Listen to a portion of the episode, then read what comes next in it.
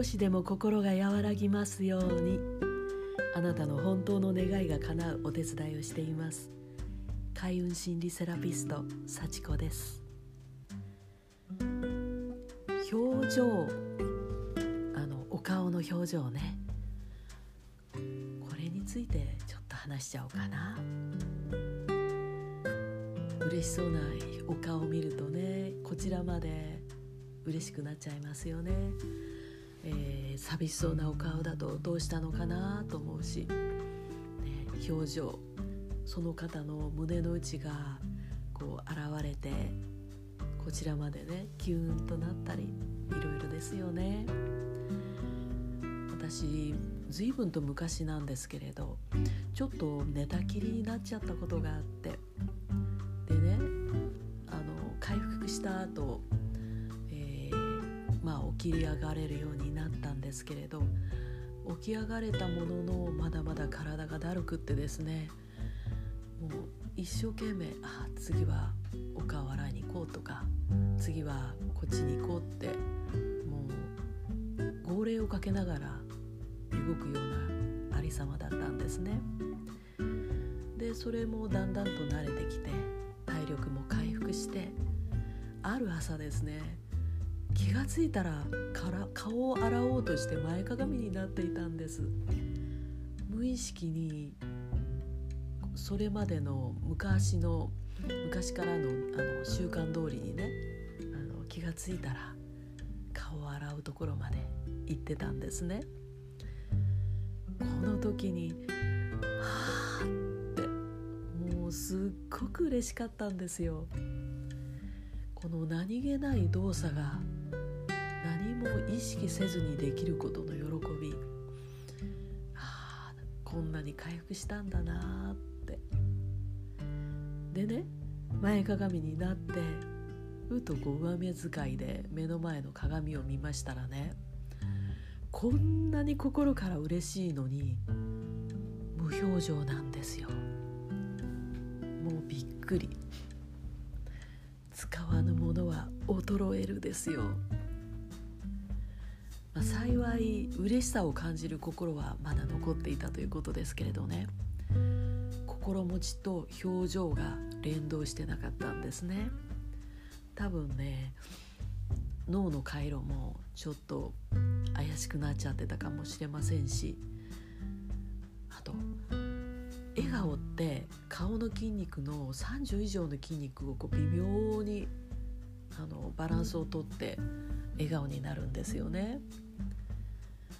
でその筋肉のね力がね、筋力が衰えていたっていうことなんです。もうびっくりですね。あるチアリーダーってあるじゃないですか。応援したりするチアリーダーのねお嬢さんが猛訓練をしているとですね、もう絶えず笑顔なんですよね。そうすると全身筋肉痛なんだけれども、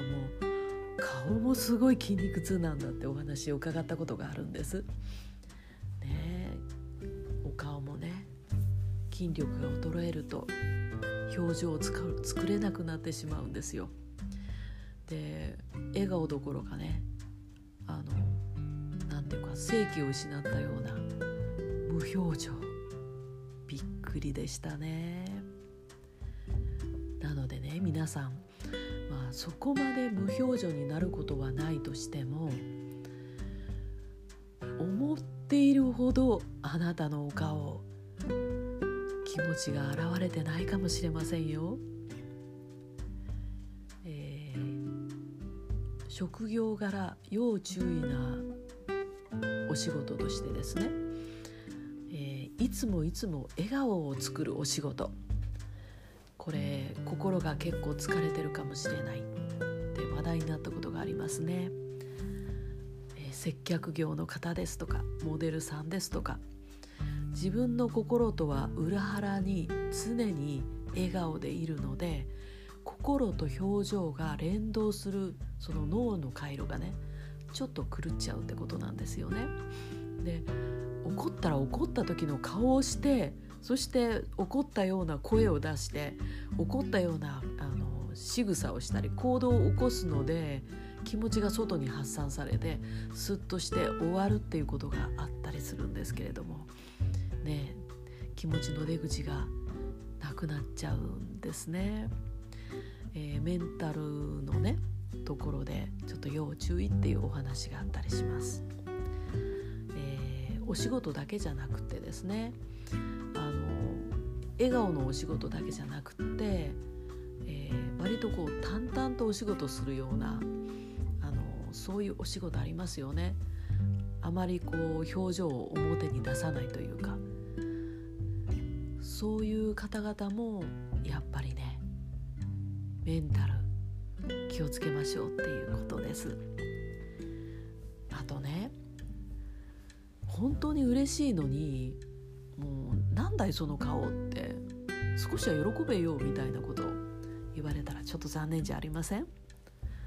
なのでねお仕事の時はお仕事でオフになった時にねぜひ自分の気持ちに敏感になられて表情豊かな心豊かな人生にぜひされてみてください。表情はご自分の心と連動して、素直な、お顔になられますように。今日も最後まで聞いてくださってありがとうございます。では。